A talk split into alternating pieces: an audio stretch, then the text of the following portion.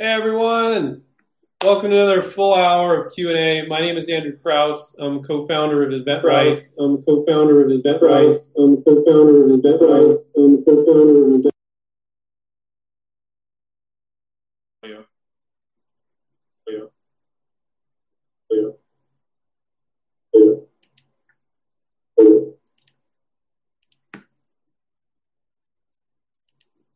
Okay, is that better, guys? Can you, um, guys, can you type into me to tell me if that's better? If you guys can hear me? Getting. Know. Testing one, two. Okay. That's just weird. Okay, you guys can hear me okay? All right, great. Um, let me put this headset aside because it's doing something weird. Be right back, guys.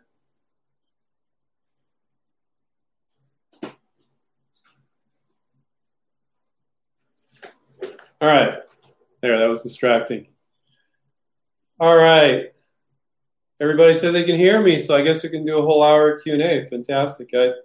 Um, so my name is Andrew Krauss. Hmm, getting, hold on. Let me, let me put, I can hear the speaker over here. Hold on a second.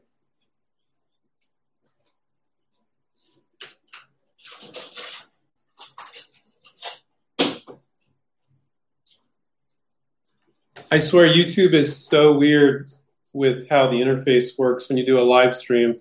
But I fixed that. It was streaming back on my headset. It's just weird, but it, we're all good now.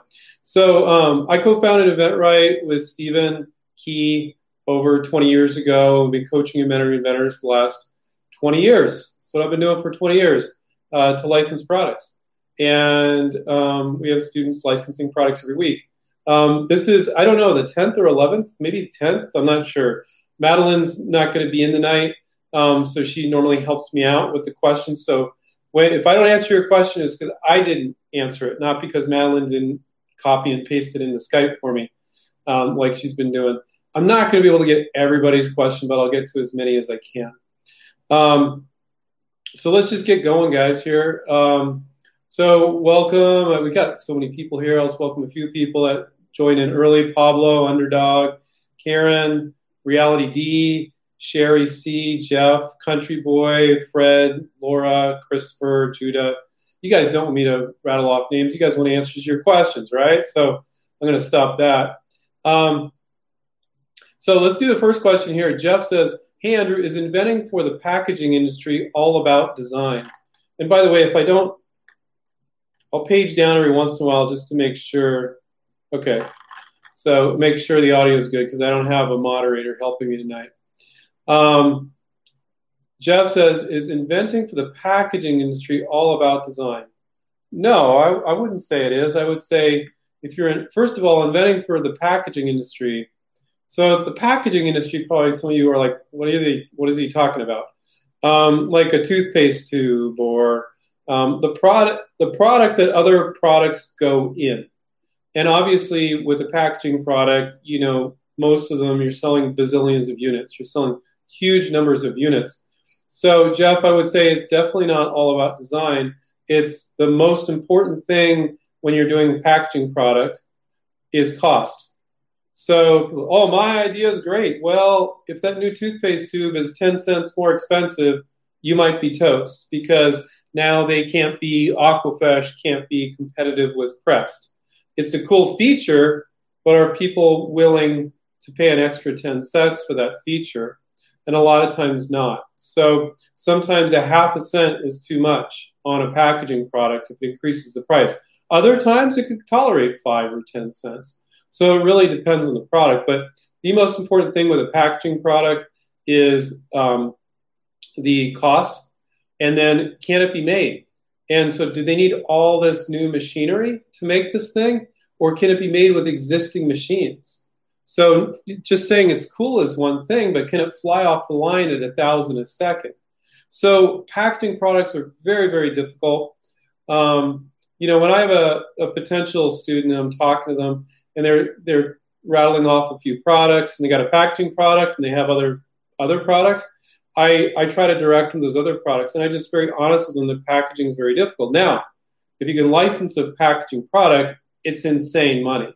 So that's why a lot of people like it. But you need to get way more into keeping the costs down and understand the manufacturing and then the intellectual property, the patentability around that. So our students do deals all the time that companies don't care about patents. Other times, ah, yeah, we'll file it just so we can say patent pending. And then there's some companies that care tremendously. So the packaging industry would be an industry where they care tremendously about patents. So in in almost every aspect, Jeff, packaging is more difficult than other than a gardening product or a kitchen gadget or an automotive product or any other category. It's a very difficult one, but no, it's not all about design. Design can be very important, though, of course. So, um, see, Country Boy says, "What's up, my fellow inventors? What's up, Country Boy?" Um, let's see. I like Fred was typing in. We have four minutes left. Four minutes left. Like, and you're on the clock. You better show up on time. Answer our questions. Um, no, it's cool. Just, just kidding, Fred. Um, another question about packaging from a different product. Laura says, along the lines of packaging, is it appropriate to submit an idea to a company that that the company is simply it's simply a new way of packaging their current product, a consumable product. Well, I think with and this will apply to any of your guys' ideas. Yes, you can come up with an idea that is for one company. But what if they're not interested? Are you going to work on the marketing materials and you're going to work on, you know, filing a provisional patent? And yeah, if you're using like our software, you can file a provisional, just pay the 70 bucks to the patent office. You don't have to spend a ton of money with a patent attorney. But if if you do if you have to do that sell sheet provisional research you got one company and they're like nah and you're like oh i guess that's done you know so when you have an idea for one company what i want you guys to do is always go are there others would this be great for this company but might it also be great for 20 others and that will make the project a lot more attractive to work on um, so, you know, I, I, don't think it's very smart to be working exclusively on licensing one product to one company all the time. Now, with that said, you're paying very close attention to what they need. You believe what they need would be very beneficial to them. I'm not saying that's a bad thing to do, but it could be over very quick. You do all this work and then the whole thing's over. You're putting all your eggs in one basket. So, can you put that same egg in somebody else's basket, another manufacturer's basket, another brand? Um, so, yeah, uh, but let me answer that more specifically. That was from Laura. Simply submitting a new way to package their current product. You know, it has to have some. Again, Laura, what you're doing there is what I just talked about with to Jeff. Is packaging is very difficult. So, you know, if you have to do tons of um, research to figure out how this thing's going to be made, and can it be made at a reasonable price? There's just a ton of manufacturing research you have to do with a lot of other products you don't. Um, so to do now, and if your idea is just, oh, you should put it in a box instead of in a blister pack, that's not an idea. So without understanding your idea and talking about your idea, I can't give you a specific answer. At least I give you a general answer that benefited you and everybody else. Um, Karen, uh, Hi, Andrew. When creating a sell sheet, if you know a specific licensee has an existing product which they're likely to compare your product to, would you tackle this head on and say why yours is better? Um, yeah, you know, it, it, doesn't come across very good to say, well, I know that product you have everywhere. It sucks. Mine's better. You know, um, that's not a really smart thing to do. So they're gonna know they know their product. You know the benefit of yours. Just show them your sell sheet. They'll be like, "Ooh, this could improve our sales. We could add these features that you're showing." And but again, um, you, there's going to be other companies that aren't making quite that same thing, and they're great potential licensees as well. Sometimes it's a company that's in that space, and they can make your product. They see others are making it. They haven't gotten into it yet and that might be a little bit better to license to than the company that you're saying your product sucks and my product's going to replace your product. Um, would I still approach them? Sure, I would. Sure, but you don't say that. You know, yeah, I don't think you were saying, Kieran, that um, ours has several additional benefits, some of which wouldn't normally go into the sell sheet. Cheaper to manufacture, consumables, less resources. So when you have additional things, the sell sheet or your video, when you show it to the company, it should be their advertisement to their customer. Don't put in there that it's cheaper to manufacture or less resources. Consumers could care less about that right? So that's something that could go in your cover letter, which is your email these days. So send the email, you put it in there, and then you attach the sell sheet that is the advertisement for their customer. Don't put stuff in there. Well, everybody wants it. Um, you know, it's good cheap you man stuff about manufacturing or those details. Uh, think of what a consumer would want to see, what their customer would want to see. That's what you put in there. Anything else you can put in the cover letter if you think it's intriguing. Um, but don't throw everything in the kitchen sink in there. If you know that a company is going to see your sell sheet and have some sort of objection, like people are going to look at it, oh, it's going to be too expensive, and you think like you do a preemptive strike and you put it in the email when you send it and say, I know it might look expensive, but I've really gotten the cost down or whatever. You know, give them a reason to want to call you. Um, you don't do a lot of that, but when it's appropriate, you can you can do that. It's I, I find that our students have a hard it's it's it's quite often our students when they say oh this is what i should write or they send it to the coach the coach's like uh, that could be a little bit a little bit better you know? Um, so it, it, people people quite often don't put use the right words. Let's just say that. And we get people tweaked in there. Um,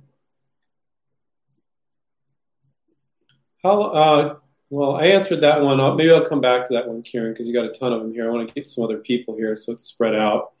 Um, Anthony says, "Can I license a product with no protection or PPA?" Yes, many of our students have done that. Um, now we were talking about the packaging industry. No, they're obsessed about patents. Not there. Got a gift product, some kitchen gadgets. Some companies just don't care. So the companies will range from we could care less we're going to pay you regardless. Um, if you want to file it, go ahead, but we don't care. Like I had, I remember this one company said to one of our students, the student was very knowledgeable and educated because he'd been with us for a while, and they he they got really far along, and they just never brought up patents. It was never discussed. And the inventor said, our students said, "Do you want to file a patent on this?" And they said, they literally said this, and I don't it's rare that a company would say this, but they said, "Oh, no, we we don't care about patents. We'll just crush the competition." I love this. This is classic. We'll just crush the competition with our distribution. So they happen to be the company who is licensing to the biggest guy on the block. They could care less. They're like, why do we need that? We'll just reduce the price. We'll get. Well, we have great distribution. Now, not all companies feel that way. That's extreme. Now, the other extreme is we we won't do a deal with you not only if you don't get a patent, but if you don't get these claims. Again, that's really extreme. Most a lot of companies are somewhere in between, where they're like, ah, yeah, you know, okay, we'll give you an advance on royalties, so you can pay for the patent, pay for the patent, and um, yeah, we'd like to be able to say patent pending. Yeah, you know, it's like somewhere in between. Um, but some industries like gift and novelty, they don't mostly care at all about patents they'll, they'll might look at you funny if you're like, "Are you going to file a patent on this?" They're like, "Why would I do that?" Um, so yeah, you can do licensing deals all the time, Anthony, without without patents. Now, not every company will be okay with that, and some industries they they want patents more than others. You know, like you're doing a, a medical device, they they're pretty patent obsessed. Kitchen gadgets, somewhere in between to not caring that much. Um, so it's it's it's it's all over the the board. Um, let's see. So many questions here. Uh, reckless. I have a revolutionary movie concept. Is it possible to license this idea someone such as Warner Brothers, filmmakers, without having it taken away? It, uh, since there would be no prototype. So um, Hollywood is Hollywood, guys. It's not. Uh, it's not. It's not real and it's not licensing like we do. Um, you know, licensing consumer products, industrial products, even services in some cases to companies is very different. It's a whole nother ballgame to pitch scripts for movies. The type of licensing we teach does not apply. Now, a sell sheet, um, video sell sheet, being brief to the point, some of the stuff we teach applies there. But reckless, if that's what you want to do, we're not your guys. You need to get that advice somewhere else. Steve and I have been candidates for many, many TV shows over the years. The Hollywood people are very flaky. Um, and we don't even get excited when people contact us again because we realize it's so likely something will happen there. Um, uh, but yeah, so I can't comment on that. You need to find somebody an expert in pitching Hollywood. That's a different kind of licensing. But it is licensing. It is. But that that's one of those areas that we wouldn't be covering with what we do. Um, uh, Lindsay says, How do we find companies that are looking for medical related COVID ideas that can be licensed? Well, just like you always do, you, you go where you think those products would sell and you look at other companies making products in that space, and that's your list of potential licensees. So, you know, if you think you people would buy those products at a Walgreens, well, that's just an example. Then you look at other people selling somewhat medical products at Walgreens. And you make a large list of retailers, then you hit up companies that are in those retailers. The best litmus test is to if a company is worth contacting is the fact that they're in a retailer you want to be. And that could mean for industrial distribution channels or consumer or anywhere else. That's the litmus test. You're not going on Alibaba and going, who could make my face mask? Because those just, they just, when you license, you're licensing to somebody that has distribution and sales and marketing, not somebody that can just make it, not a contract manufacturer. Um,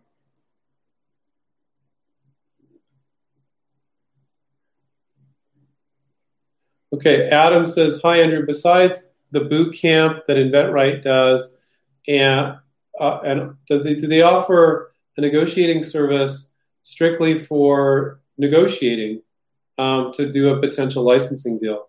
Um, we work very affordably, guys. So when we when somebody has already got a deal on the table, we just sign them up for the boot camp and say we'll help them for six months. It's going to be more affordable for you that that way anyway. But here's here's the thing I've noticed over the years. We have fans of the YouTube show, fans of our book, and they sometimes they talk to them about the boot camp, uh, and, they're, and they're trying to save money, and I get that. I mean, I'm I like to save money too, and they say, well, I'll I'll sign up when I get into a negotiation. And I, I never see them come back because I know they would reach out to me if they got into a negotiation. The vast majority of them don't come back because there's something about their product didn't make sense. They didn't do their research right. Their sell sheet sucks. They're not approaching companies right. They don't get the deals on the table because they're not doing things right. But Adam, if you want to try that you want to reach out and try to get a hold of companies and you have a deal on the table, then you can just join using the boot camp and then we'll just jump on and help you at that level. You'll be getting even more higher level help. So that's the way we would help you. But um, I think a lot of people are fans of ours. They think, well, I'll just jump on when I get into a deal, but they're not pushing hard enough. The things they're doing aren't right. They're not communicating properly. They think what they're doing is right, but it's not. I would say 95% of this, I think I've said this before on these Q&As, 95% of our students that when they come to us, if they've already got a marking piece done, it's not good enough. It's not. So it's really common for, but I've seen some people that just fans of ours, and I'm like, whoa, that's a really cool sell sheet. That's nice. You know, so I do see some people, but most of the time, your marketing sucks. Your list of companies is anemic, and you haven't thought about all the things you need to think about. Um, and there's just a lot of missing pieces. Um, so, but, and then also, I think the problem with people like, I got a deal on the table. What I do is I don't try to sign them up for the boot camp. I talk to them about the deal and go, this isn't really a deal. They think it's a deal. I, I get people, this is kind of, you're going to laugh, but I get people that they, the company, somebody in the company just agreed. They didn't even send it to them yet. And they just agreed to receive it. And they think they're in a deal. You know, so um, I, I don't want somebody to sign up thinking they're in a deal and then a week later they realize they're not and then they've signed up for the six month boot camp. So I always talk to people to make sure if it's really a, a deal or not. And you know, it's a lot of back and forth too. So deals fall out all the time. Our students get initial interest. I wouldn't say deals. It's like to me, you're in a negotiation as soon as the second they show interest. But people are at various stages of interest all the time. Getting initial interest for one of our students to reach out to 30 companies, and it's it's all over the map, guys. So I'm not saying this is a rule, and get interest from five companies, that's normal. For them to reach out and only get interest from one company, that's normal. For them to reach out and not get any traction at all, that's normal as well. It's all normal. And then you got to look at what you're doing and then rework it, maybe go back, and it's different for for everybody. Um, uh, Lindsay said, uh, well, I already answered one of yours, Lindsay, so I'll jump back to that. I want to be fair and get to everybody's a little bit. Um, okay, Mark says, hey, Andrew, I have a patent pending promotional product that is travel related. I have a CEO that is interested in it, but it seems to be dragging his feet. Yeah, they suck. CEOs suck, unless it's a small company. they don't do work. Um, I have been working with him since August of 2019. Something's really wrong there, Mark. You know, the, the biggest thing that's probably wrong there is you're thinking that he's in charge of moving this forward, and he's not. The companies are not in charge of moving this forward. You are. Um, if if every if every time one of our students got interest, we said, "Oh, go to a licensing attorney," they would kill eighty percent of the deals. But uh, but also another thing I'll say is you're way more responsible for moving it forward than they are. If you just go, "Oh, tell me what to do," and you're just like a deer caught in the headlights, deals will fizzle out every time, and that's what's happening with you, Mark you need to guide them more than they guide you. Now you're like, oh, they're a big company, Andrew. I'm just an individual inventor. I'm not going to tell them what to do. No, you're not being bossy and telling them what to do, but they'll ask for things that if you understand the process, you know are productive. So you redirect the conversation. Maybe you half answer it. Maybe they get really focused on you need to answer it, but you redirect the conversation to where you need to go. If you don't know how to direct the conversation more than they are, most I mean, if they're directing it, great. You know it's going the right direction. Go with it. But if you see it's not going the right direction, you need to do that. And it's simple emails and appropriate phone conversations at the right time. So, August of 2019, that's dragging way too long. If it's a small company, it might be appropriate for you to be talking to the CEO. If it's a company of any decent size, you're talking to the wrong person. And you need to ask them, like, who, who are we working with within this company? You know? Um, and the reason why it's dragging is because you're with the CEO, because CEOs don't do the work. They make big picture, you know, uh, decisions and things. They don't do the day to day grind stuff. So, but without, you know, talking to you, Mark about all the conversations you have and where you are with it, I can't specifically guide you there. So, but what I'll generally say is uh, uh, helpful to the entire audience is that you, as the inventor, are way more responsible for moving a licensing deal forward than they are. They don't go, oh, here's our formal process. We're going to do this and then this and then this. So people get very shocked by that. Um, really, really important. So that that's beneficial to everyone. Um, I like to answer these questions, so I'm not just answering it the individual's person question, but I'm making it applicable to everybody else as well. Uh, Vito says, How do you trust patent search folks? I'm afraid that some of the simplest ideas can be easily copied. I've never personally never known of a graphic designer that's overseas, a lot of are overseas, or a patent searcher, or any of these vendors that has stolen an idea from an inventor trying to license their product. Um, you know, even if they loved it, they wouldn't ever i don't know of a single patent searcher that licenses products. They do patent searches. So I, I, don't think they have the skills to steal your idea even if they wanted to you know but my response is if you have somebody doing a patent search Vito have them sign a non-disclosure agreement and the kind of um, supercharged non-disclosure agreement is to have a improvements clause in there that you own this and any improvements. And so even if they came up with improvements, it would be yours. So have them sign something. Any patent searcher should be willing to do that, in, in my opinion. Um, most of the time when patent searches are done, you go to an attorney and then the attorney just outsources some patent searcher. And I would think that if it was a legitimate attorney, they wouldn't want that liability that this, they know some patent searchers looking to steal people's ideas. I, I don't. I think most people, if they had a great idea, they wouldn't know what to do with it. They don't know how to license the product, and they don't have the bandwidth to start a to start a business financially or time wise or anything else. So, I, I am very unconcerned about it, and I just don't see it happening. Could it happen? Has it happened to somebody somewhere? Sure, of course. Um, uh, Amanda, does it take the whole six months to complete the boot camp? I have a great product idea. However, I'm concerned um, that the company may get the jump on me. I don't foresee any workarounds for my product.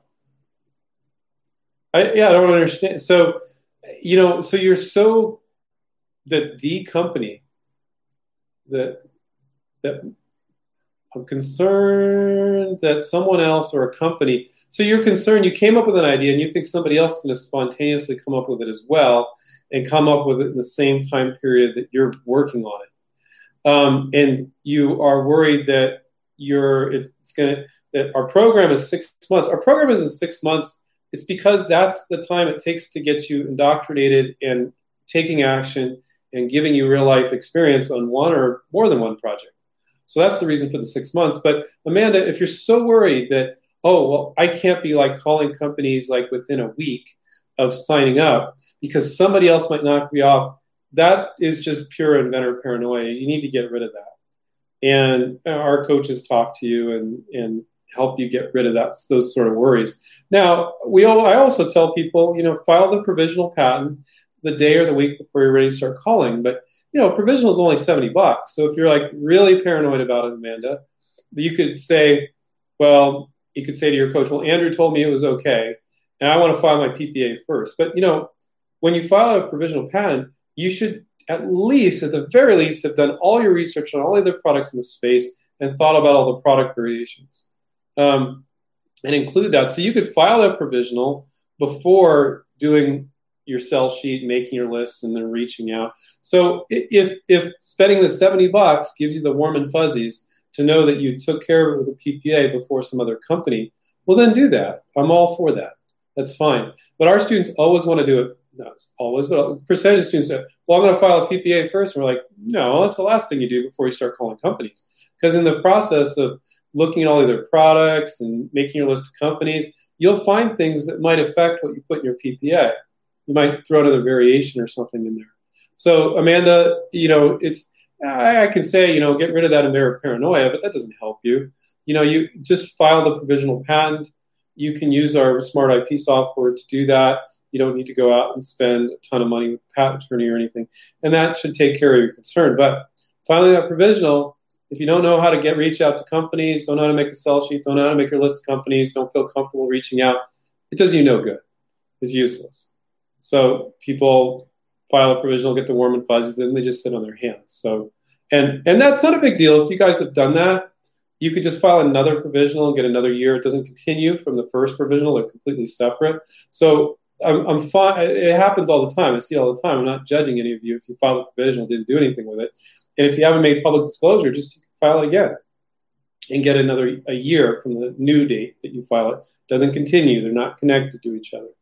And um, let's see, I want to try to get a, a range of folks. Okay, Judith says, what factors do you think give a product idea the best chances for success? What industries? What type of ideas are companies signing deals with? In other words, what makes money? Okay, good question, fair question. Um, I can give you some criteria. It's it's it's all over the map. So let's talk about with industries. Um, it, it's not really just the industry. It's what are they going to do with it? So people, you know, you can license a, uh, a product to a really big company, but if their plans for your product are minuscule and small, what's the point, right? So it's the, the, the size of the company and what their plans are for it. And I've talked to inventors, not our students and not people who have been watching us for a while, and they signed licensing deals and they literally didn't know where the company distributed. And I'm like, what was going through your head? And then they're wondering why the company's not doing anything with it. It's been sitting there for two years, three years. And and they didn't put any performance clauses in there. It's like, what were you thinking? So when you when you do a deal with a company, you need to hold them to it in, in the contract. So, Judah, with regards to your question, what industries, you know, I have, remember I did a student that had this large um, boring drill. It was the size of a car. And then I have other people that did gag novelty gifts, people that did gardening products, people that did aftermarket automotive, kitchen gadgets, um, restaurant, hotel supply products. I mean, just the list goes on and on and on. If they're selling products and you have a new product that you think would fit in with their product line, it, it you can license it. You know, so um, but certain industries. So to give you an example, Judah, like if you're in the novelty gift industry, some of the really really novel stuff, it'll sell for a season or two. You, you need, talk about what their intention is. They're like, oh yeah, well we'll sell that for Valentine's Day for one season. It's like, okay, and if your goal is the money, and some people really like novelties, but that's not going to make you a lot of money, as as opposed to selling a kitchen gadget that they're going to sell half a million units of. There's a big difference there. So um, you know, licensing licensing a really nichey product doesn't really make any sense and it's not really that much harder to license to a company that's going to sell 200,000 units for a company that's going to sell 2,000. So when you look at your products, see how niche your product is. Be honest with yourself by looking at the other products and making assumptions about is this a really niche product or is this a mass consumer product? Also, you know, if, with regards to making money, Judah, you know, there's three factors I always talk about. Three. Um, there's the royalty rate. That's the only thing that people look at, and that's wrong. So it's the royalty rate, and usually it's the it's the wholesale price. So it's the price they sell to the retailer for because that's easy to track with the books. Because you know everything goes on sale now, right? You can't track that what it sold at for retail. So usually the royalties on the wholesale price, the price they sell to the um, retailer for, because that's easy to track from an auditing standpoint.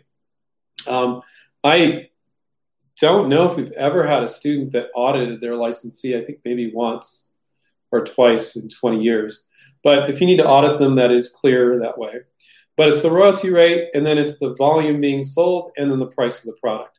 So is it a 99 cent product, or is it a you know with this boring drill the size of a car? I don't know what that thing costs, maybe fifty thousand dollars. You know, and then the volume that they could do. So you have to interview these companies and see the volume they can do, and and then you have to hold them to it in the contract. So I think um, what another thing I, I, wouldn't say industry specific, uh, Judah. I would say if you really if your main goal is is money, I would focus on really simple products that you get a yay or A from really quick. They look at it, they don't doesn't look like there's any major manufacturing issues. So you can play the numbers game. So you can work on a lot of products. So um, ideally, it would be a product. I mean, but products don't have to be ideal. You guys are excited about your ideas. You know, not every product needs to be a product that sells half a million units. And, you know, so but ideally, it would be a product that's fairly straightforward as far as the benefits. Like, oh, I get this, and it makes sense amongst everything else in the marketplace. So when they see the marketing, they get it. Um, no major manufacturing issues. This is the ideal product. Most products are not ideal no major manufacturing issues, and they're just evaluating it based on the marketing more or less. Oh yeah, we can make that. Um, so those products are great because if you don't have to spend a lot of time prototyping and doing a lot of manufacturing research, what does that mean? That means you can work on more projects. And the more projects you work on, and the more companies you call per, per project, the more chances for success. If you have a project and you have 30 companies, that's 30 chances for success. If you have three, that's three chances. If you work on eight products a year and each one has 30 potential licensees, well, then what is that? 240, 240 chances for success. I don't know if I did that right. Um, you know, so that's you know, so really, if if your main motivation, which you're not saying, in other words, what ideas make money? Okay, you are asking basically what ideas make money. So um, if you really want to make a lot of money on this in the long run, you got to play the numbers game. You got to work on a lot of projects, and the easiest way to work on more projects is to work on simple projects. Now, I have students that have really cool stuff, and they're not simple projects, but that's what they wanted to do. Um, let's see. So, the answer to your question, what types of ideas are companies signing deals with? Our students are signing deals with all over the map. Sometimes people think like they look at some of the success stories and they think, oh, it's just like gadgets and gizmos.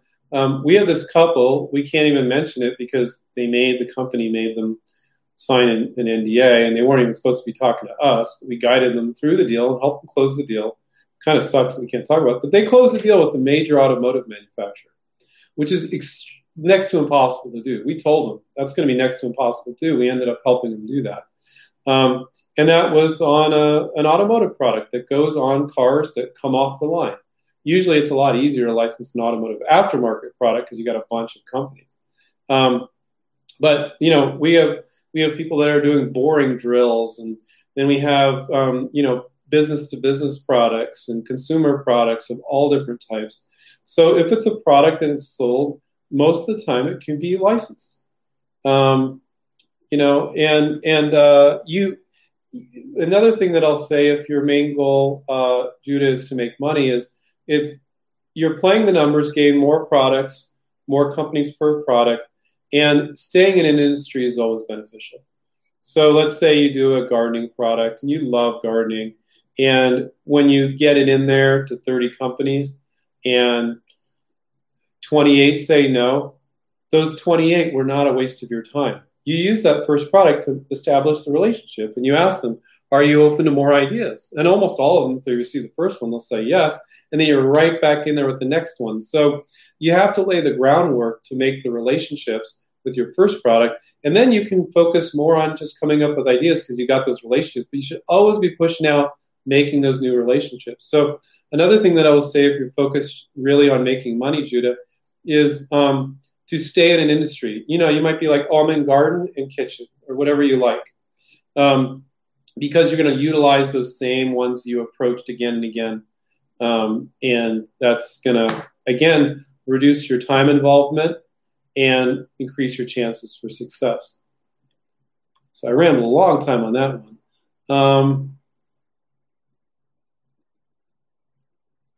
uh, call call Khalid. I think I did that. I'm sorry if I pronounced it wrong. Is if FDA approval an important thing? Is it important? How can I deal with a company that wants FDA approval for my product idea? Is there a way that they can make the FDA by themselves after they license the idea? So the FDA is the Food Drug Administration. Most of your products don't require Food and Drug Administration uh, approval, um, but if it does, you know, the company that is licensing it is in that space. So if let's say it's a medical device, you know, and they know what's required, and they're going to be the ones that get FDA approval. I've had some um, students that work on uh, um, medical devices, for example, that require FDA approval, and the company didn't want to move. The excuse they gave was this is going to be too hard to get past the FDA, and that's the reason. It's like, well, if you're really interested in the product, you would have done it because you got it for your other products. So I think sometimes it's an excuse they give, but sometimes they just know how hard it is. Sometimes with some medical devices, for example. So yeah, that's not something you're going to do, uh, Khalid. That's something they're going to do.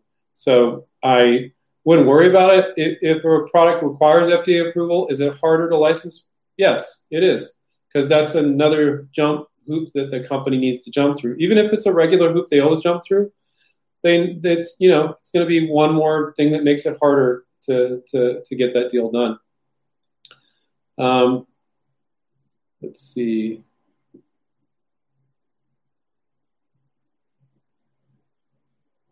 Oh, well, this is nice. I don't know what their real name is, but it's Blue Raspberries 111. I would agree with what he's saying about the boot camp referring to me. Getting the boot camp was the was the game changer. My sell sheet was fixed. Uh, my communication improved and my organization, etc. Yeah, I don't I don't know what your name is, I, I, and that wasn't a plant, guys. That looks like a current or former student. So um, thank you for saying that. I feel weird saying these blue raspberries. Okay.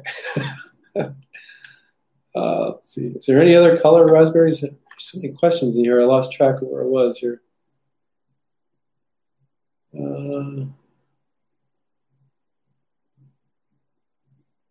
uh, see, Mark says, I've read Stephen's Sell Your Idea with or Without a Patent book. That's a, a cool book. It's a more advanced book that my business partner, Stephen Key, came out with about intellectual property and patents. I, if you haven't read One Simple Idea or core book, um, don't read Sell Your Idea with, your, with or Without a patent first. Read that after because um, it'll just make things seem more complicated because it's more advanced stuff.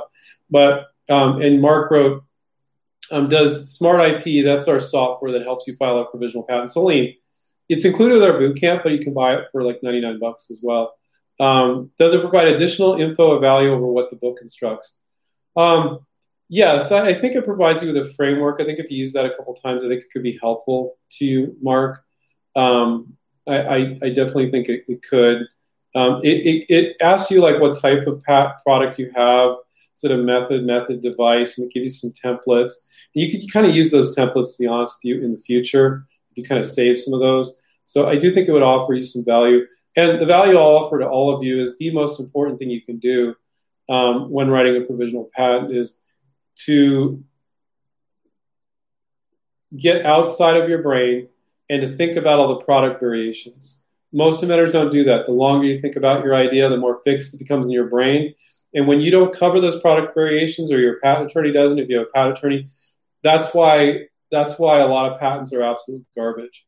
The inventor didn't say, "Oh, here's my widget with all the workarounds, improvements, and changes. You know, possible variations." And patent said, "Oh, thank you. I'll make sure to include those." Patent inventor doesn't do that. That's on the inventor. That was the inventor's fault. Now, when a patent attorney, this is my opinion, doesn't say to the inventor, look, you need to give me all the workarounds, variations, improvements. Don't just give me this one version. A lot, most patent attorneys don't do that. A lot of them don't. And they suck if they don't. Tell your patent attorney they suck if they didn't do that with you because that they just really missed the mark.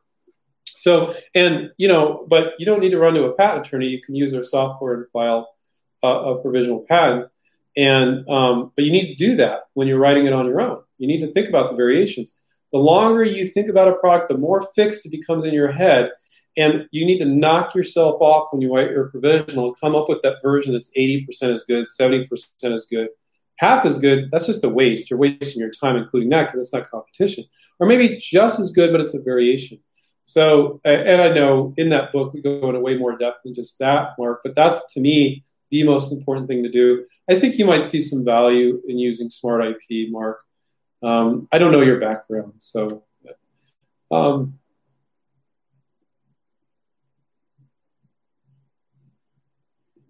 uh, Russell says in the previous Zoom meeting, the speaker only wanted.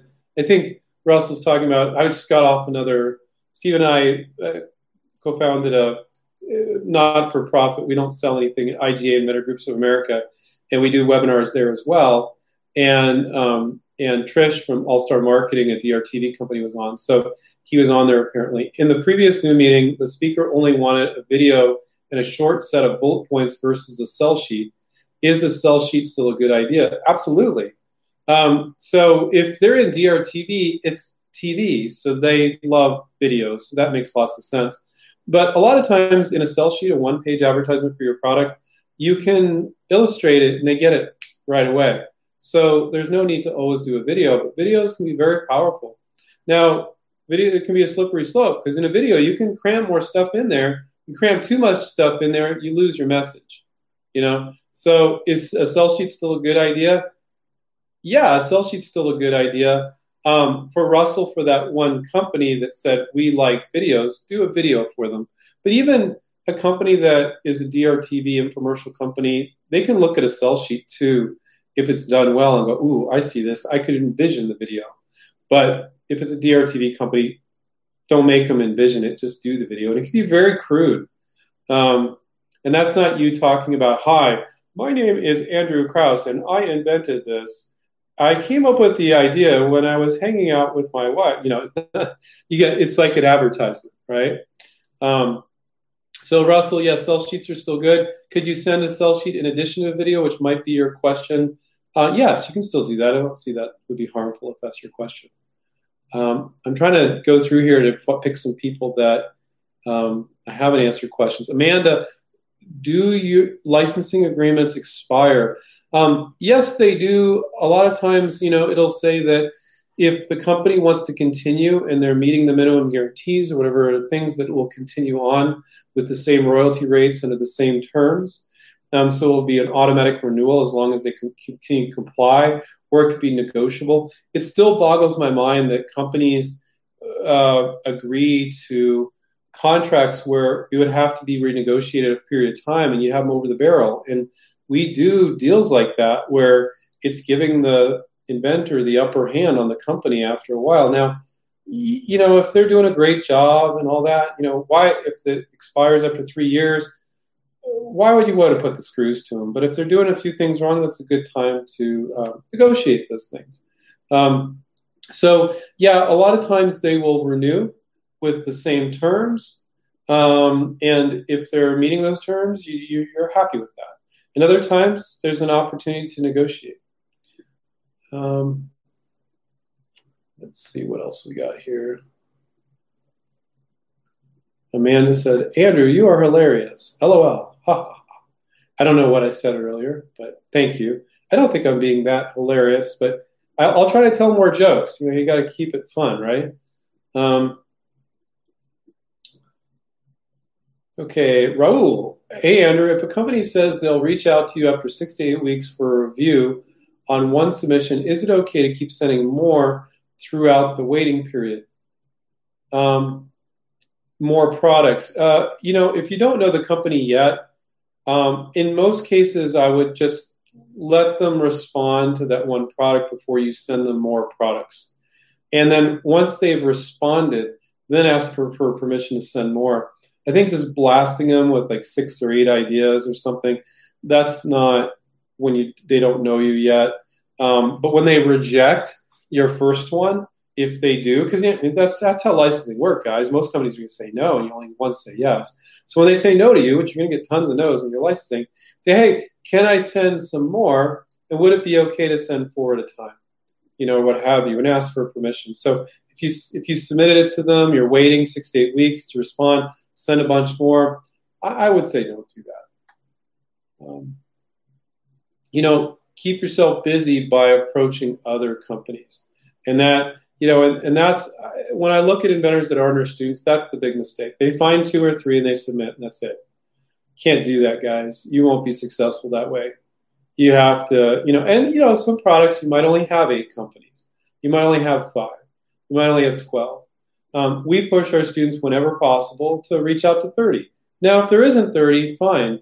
But sometimes there isn't 30 because you didn't do your research and you didn't understand how to do it. You didn't understand how to find companies. And so when our coaches talk to our students, they say, oh, for your product, I would look over here and I'd look over there and I'd look for people doing this and people doing that. And it's a back and forth between the coach and the student. And they're they're coming back with it like, uh, like 70% done. Okay, but you still need to do this and this. And the student's like, oh yeah, you know, you did tell me that, but I, I did see those. I need to add that. So it's a, it's a, it's a learning process.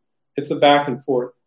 Um, that's why we don't do uh, hourly consulting. Consulting to me is a dirty word. Consulting is stringing people out for more billable hours so they're dependent on you. And so I, when I, I'm literally insulted when people call us consultants, and I tell it as a joke of course. But I say we're your mentor, your coach, your teacher, whatever you want to call us, but don't call us a consultant. And that's the reason why we only do the six months because people are like, oh, but just one more question, just one more question. And I know they're not doing a bunch of things right. So we don't do the hourly consulting thing. I think we'd be doing people a tremendous service and it'd be incredibly expensive too. It's so much cheaper just to go, here's six months of help. We're going to give you that real life experience. So now you can do this the rest of your life. Uh, let's see. Let's find some people we didn't answer a question from. Um, M- Millie, uh, hi Andrew, love your work. What if your PPA What if you have a PPA and make changes to the product? Is it void? How do you account for future variations of the product? So just file another PPA. So your first PPA had A and B in it, and then you're like, oh crap, I, I get this other I, another variation of it. Take that same PPA and and just add C. And so the first one you're protected from the first date, the second one you're protected from the second date. Okay, and that's that's what I would do.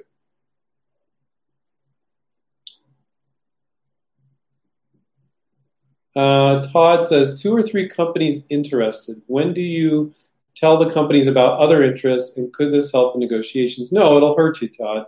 You don't. You're honest if they say, "Were you showing it to anybody?" I say, "Yeah, of course I'm shopping it around." Oh, who? I, I can't disclose that. It's confidential. Just like everything you share with me is confidential. Everything other companies share with me as well is confidential. Because um, if you if you're kissing telling with them, then they're going to think you're doing the same thing, and now you don't have a trusting relationship. Thinking you're going to pit them against each other is is amateur hour. Don't do that, guys.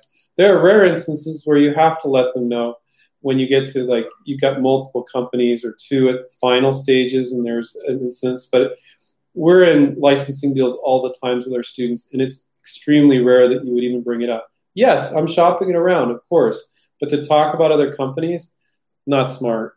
Not smart. It's also a great position to be in, but there's a big difference from initial interest, like they drop an email back, and like being in a final contract negotiation. The average time from initial interest to close deal for our students is three months. Could be shorter, could be longer. Yeah, we've had a few brutal ones the last 10 months. What's really cool, a lot of people don't know about us is when our students get into a deal and you have a contract, not initial interest, because people get that all the time, but when you have a contract or a term sheet with us, um, we will help that student beyond their membership and we won't ask them to renew for that one company with that one deal, but not initial interest. But if you get a contract, we'll help them beyond. We don't ask them to renew. We don't publicize that because people misinterpret that. Then they're going to continue their membership forever. Oh, but I got interest from this one. Oh, I got interest from this one, and that doesn't that doesn't work. But I think it's really cool, and I think it's ethical. It's just the right thing to do to not put the screws to a student and say, "Oh, well, we can't help you that negotiation unless you renew." Um, and really, it's in our best interest too because we want our students to close deals because that makes us look good. Because like, well, we helped the student through the deal, you know. Um, let's see. Uh, Prime Time says, do, do companies listen to hand drawn ideas? Well, they couldn't listen to it prime time. They have to look at it, but just bad joke. But um, I, I, I think it's a bad idea for the most part. I think that if you have a relationship with a company because you've submitted some products and you're like, hey, you know, I, am really good at sketching. Can I just sketch some of these up, write a few bullet points, send you a bunch of ideas at some point? And they're like, oh, yeah, that's cool. And it's in a certain industry. Sure, that's fine. But just to, to send hand drawn ideas that look really crude, um, especially if you're not good at drawing. You know, this is the best way I can explain it. You want them to see the marketing that they're going to do, you know, and it doesn't need to be perfect or beautiful, but they so they can envision how they're going to market to their students and how many uh, to their to their um, customers. How many times have you seen a hand drawn advertisement? That's not how advertisements work. Um, with our students, we do the graphic design for them um, while they're with us. But you know, if you're on your own or you're a former student of ours, you can go out and find graphic designers who work very reasonably these days. There's no excuse for not doing something that looks a little bit more professional. Um, let's see.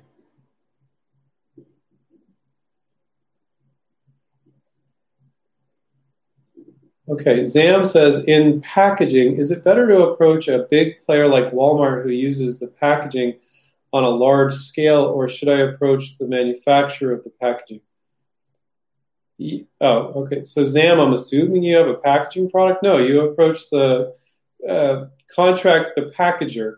So if they're if if you've got a new packaging that products would go in, you would approach the the contract manufacturers that manufacture packaging for other um, manufacturers. So it gets a little complicated with packaging products. It's not for the faint of heart. Um, but no, you're not approaching Walmart. Walmart doesn't care. No. You're approaching the, the you can approach the company that would end up using it, get their interest, then go to the contract manufacturer that manufactures this sort of packaging, let's say toothpaste tubes or something, you know, certain types of boxes. And you go, hey, this company and this company are one interest. They want this new box innovation. Will you make it? You know, because they want to buy it. So you can do that if your product's a packaging product, if I understood your question right. If not, it was still a good answer. um, well, Damali says, what if your company does not like your NDA terms? Well, for the most part, again, everything that we're sharing tonight is not legal advice. Please seek the services of an attorney if you're seeking legal advice. But Damali, my question is, um, and you're not a student of ours, so um, unless name's very familiar, but um, why are you asking companies to sign your NDA? Is my question. So our students, for the most part, they file a provisional patent application. They're fine with that. Most companies will not sign your NDA up front because th- imagine you're getting 150 products from 150 different inventors. You need to re- have a full-time attorney to review every NDA to make sure they didn't put something, the inventor didn't put something in there that says you own their company. It's not practical. You've got your provisional patent. Why are you asking all these companies to sign NDAs? You know, now if they sign, ask you to sign theirs, read through it, make sure it's okay. Sometimes they get, they're not cool in there. It's very rare, but you know, it says we'll own your idea we'll pay you a maximum of five thousand dollars. Well, read through the NDA or non. A lot of them are NCAs, non-confidentiality agreements. But um, you're just going to put this giant brick wall between you and the company if you ask everyone to sign your NDA. You know, and now I'm not saying don't do it I'm just saying most of our students don't do it. They're very happy with their provisional patent. Now, it doesn't mean also it doesn't mean that it's not appropriate ever to ask somebody to sign NDAs. I'm not saying that. I'm saying for the most part up front, it makes it very difficult for them just to see your product, and most of the time they won't see it and they won't agree to it, and they just won't deal with signing your NDA. So if you do your, if you get your provisional, you just send it on in. You know, you, you put patent pending on your sell sheet or your video, what have you, and you take care of that. But now let's say they show a lot of interest. They saw your sell sheet now, with some products, they fully get what your product is in, in, in all its entirety just by looking at your marketing materials. Other times, there's things that are hidden that they don't understand. And maybe they want you to send them a prototype or send them CAD drawings or send them something. So now they know what your product is. Now they're interested. So you're not one in 150 people submitting to them every month. You're the three that they showed interest in. So asking them to sign your NDA at that point sometimes is acceptable because it, it, definitely. So I'm not saying never ask somebody to sign an NDA, but if you ask them all to sign it up front because your attorney thought that was a good idea, ask your attorney how many products they have license. Probably zero, um, because it's not very practical. Um, now, not saying don't do it. I'm just saying it's not very practical, and it will be very difficult to get into companies if you ask them all to sign your NDA. Um, still got a few minutes left here. Uh, so many questions about Pat. So boring. Um, but they're good. I know you guys are concerned about it. I just like the other stuff better. Um,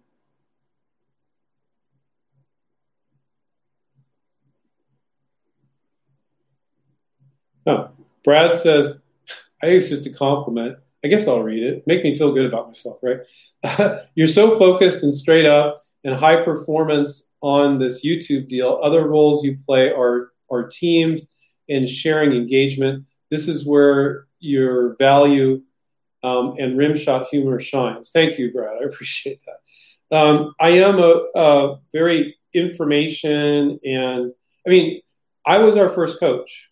So we have 10 coaches and a negotiation coach now. We've had students in 65 countries, but I was our original OG or whatever you want to call it. I was our original coach, original vampire, original whatever, you know. I don't know. I was watching this vampire show with my wife the other day, and it's like, it's, it's like it's kind of embarrassing to say that, but it's called the originals, and it's like um, uh, there's the original vampires, right? And so I feel like in part I I made our coaches, I set up the way we train our coaches. Now Terry, our head coach, trains them. I'm very proud of the, the great people we have working for us. Um, but I'm very information oriented, and um, action oriented. I always want to provide value, so that means a lot to me, Brad. Thank you. Um, let's see.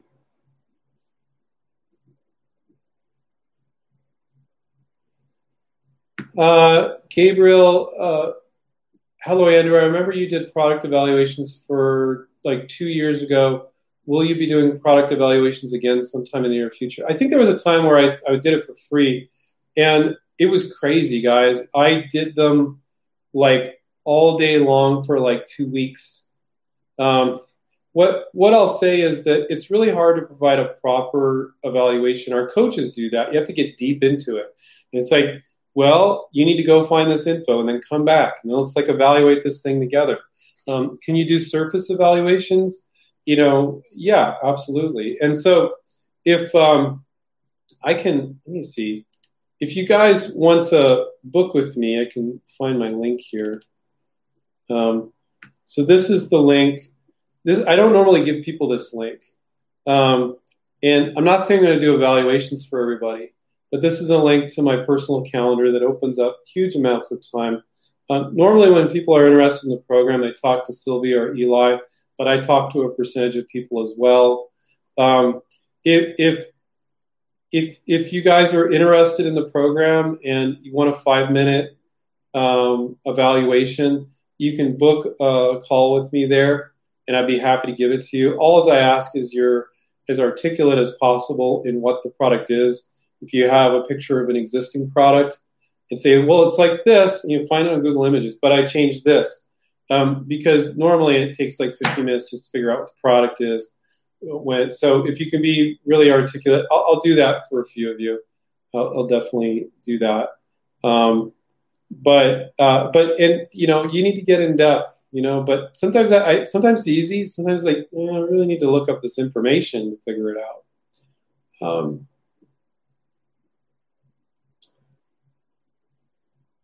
yeah. So Adam says, "Hi Andrew. When you get a marketing person on the phone, do you try to keep the call somewhat short? Just ask them if they accept ideas, and if you could email them. Yeah, that's all you're doing, guys.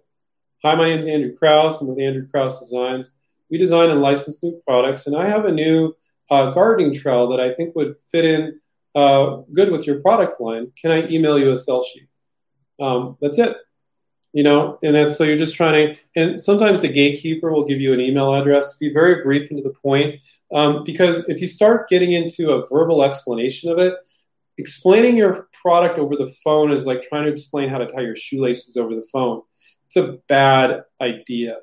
It really is. Now, occasionally some of our students are like, oh, they're like, send it to me now. Well, I'll stay on the line. You can send it to me. That's pretty rare. And I wouldn't say it's a good idea to do that because it's kind of wasting their time. If you're just going to email it to them and follow up, you establish a relationship. They appreciate you didn't take a bunch of their time. I would not do that most of the time, but you can. Um, you can just okay, but you know if it takes you ten minutes just to get the email together, you know, and then and then they look at it you know, you can hear them thinking, so that would be beneficial. But you're just mostly asking permission to, to, to email it. And then another thing that I'll say is, um, running out of time here, guys, but you, sometimes our students, they'll make connection with the person on the phone and you'll feel really good about it. Oh, they were so nice. And they said, yeah, send on over. And then you send it and it's like crickets. But you realize they're very busy.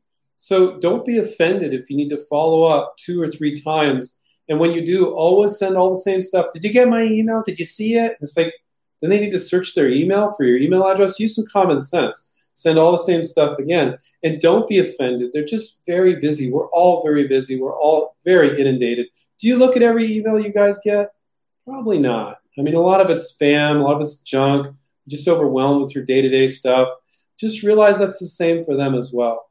And don't think like, oh, they're, uh, they're just they're, I, I thought they were nice but they're asses they're not replying to me within a day don't do that guys. That's not professional. So be patient. And another piece of advice i'll give you is keep yourself busy. So you yeah you got excited. They said send it to me. Don't focus on that. Set your follow-up dates and set your follow-up emails or phone call or whatever it is. Keep yourself busy with approaching other companies. That's the best way to not drive yourself crazy. Keep yourself busy doing other things to get this deal done to approach other companies to follow up with other companies and then you just you just make it part of your weekly routine and do more more doing less thinking you know you can think about it you can make up in your head that this this is it this is it i know that it sounded enthusiastic you don't know. Deals fall out all the time, so keep a lot of irons in the fire. Um, so Vic says, send me your number. I want to do a licensing deal. Um, well, I'll put our phone number here. This is our main number right there. So if you call the main number and say I was on a YouTube live with Andrew, um, you know, uh, then you know they can get you booked with me. You can also just use that link I just put there and and schedule an appointment with me. Um, but but just realize the the if I do a call with you, it's not like one on one coaching. I mean, we charge for that. I can talk to you about the program. I could take a quick look at your product. I'd be happy to do that. Be happy to sign an NDA as well. Um, so if you sign up on there, then drop an email to Andrew and InventRight. Say, can I have an NDA of meeting with Andrew? And he said I was going to look at my product. Um, I'm going to answer this last one because I really like this question from Craig. How many companies should I show my idea to within a day, week, month? Like, should I submit the idea to all of them, or is or is there an about number? As many as you can. I mean, if you if you want to spend an hour at a time reaching out on LinkedIn, reaching out on the phone, reaching out via email, great. If you want to spend five hours doing that, great. But it's you know what I like is consistency over um, being psycho on one particular day. I, it's got to be part of your weekly routine. So if you spend two hours submitting to companies every Monday or every Tuesday, great. I would prefer that than you spending five hours once and then not following up and not doing a good job. So um, you know, it's it's you can never reach out to enough, but don't. If you just sent it to them yesterday, don't follow up again the next day. That's not appropriate. So there, it's as much as you can do, Craig. Um, but the best thing that I can say is our students that are successful are the ones that are consistent, um, consistently persistent, and making it part of your weekly routine. Um, because most of inventing and licensing is not about your idea. I always like to say that to shock people. It's about the routine of reaching out to companies, getting your sell sheet done, getting your list done, following up, following through, and just the, the, the drudgery of getting it out there. And people are freaking, I'm going to say it, people are lazy about that. It's very rare that I see an inventor that's not an InventRight student that push as hard as they should be pushing. So, whatever you're doing, um, Craig, you can probably be doing more. But don't put so much stress on yourself that you're like, well, I'm busy, Andrew, I got a job and I got this or that. You know, it's okay. Set aside the time do two, three, four, five, six hours a week, whatever you commit, and be consistent and don't beat yourself up if things don't happen overnight. And don't talk to one company and go, oh, well, that's how it always is. Don't make assumptions. That's the nice thing about having a coach. You share something with your coach, and coach is like, wow, that's just really weird. I don't see that happen often. Or your coach says, that's going to happen to you all the freaking time. Here's how you're going to handle it. So when you don't know what normal is, it's you you make assumptions based on a very small sampling of experience and you jump to conclusions. So the other tip to get make a long story short is don't jump to conclusions. You experience once one or two things that you think it's always like that. People do that a lot. That's a big mistake that I see our InventRight students, uh, non-InventRight students making. Um, and not all of you are going to become InventRight students. I understand that. So I really enjoy giving these tips to you when you guys are doing it on your own. Um, and, and encourage you to do that. So uh, thank you, William, for telling me uh, for the the compliments. Um, oh, Michael is asking, what about the academy? So we do have another program that's group coaching, and instead of the three thousand, you can pay it over six months for the boot camp. It's nine hundred dollars, and it's the academy, and it's Tuesdays and Thursdays for a whole hour, and but it's in a group, so there are like 15, 18 other people there so you can't publicly disclose your invention, but you can ask questions like, "Hey, this company said this," which they say back. It's we can't, you know, it's it's more limited. Um, usually, the people that are in there are on a very limited uh, budget. Um, it's more limited than the boot camp, which is one on one, where you can say anything to your coach because it's just you and your coach.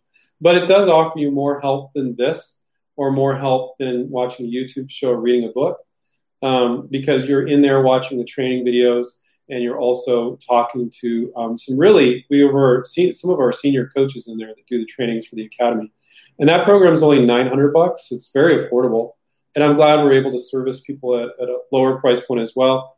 Um, don't have as much success as the boot camp because you're not getting one-on-one help, and you have to be more motivated with the academy because you're kind of on your own. Nobody's like with the boot camp. We're calling your ass if you disappear on us like the coach is calling you, they're emailing, where are you? What are you doing? You know, and sometimes students like, oh, I didn't want to bother you because I didn't get anything done this week. The coach is like, that's exactly why you should have booked an appointment. So we're not doing that with Academy because it's a lower price point in the group. So um, thank you, Peter, for saying I'm inspiring and coaching you guys tonight. Um, I, I, just love doing these. You guys can tell I love answering questions. I hope you guys enjoyed it, regardless of whether or not you become an InventRight student one day. Um, we feel like we have a very strong in, Inventor community. I think we're coming close to um, 40,000 subscribers. And we did that the slow way for, and for a, a, niche thing like licensing your inventions, that's a pretty big audience. And we're, we're getting close to 40,000 subscribers. So I'd like you guys all to um, celebrate that with us. And if you're not subscribed, down below, um, I think when we're doing the live stream, you can still subscribe. Um, please click subscribe. Um, let's let's get those numbers bumped up. I know a lot of you. I watch a lot. I'm a fan of a lot of shows where I don't subscribe. I started subscribing. It really is a shot in the arm to the YouTube um, uh, expert whatever you want to call us. Uh, when you see those subscribers go up, and you don't have to do anything with it. You know, it's not. I don't think we send you. YouTube sends you spam or anything. So if you guys could subscribe, that would help us out. When We're going to hit that forty thousand level. Um, want to remind everybody to take care keep inventing, and we'll see you later. See you guys. Bye.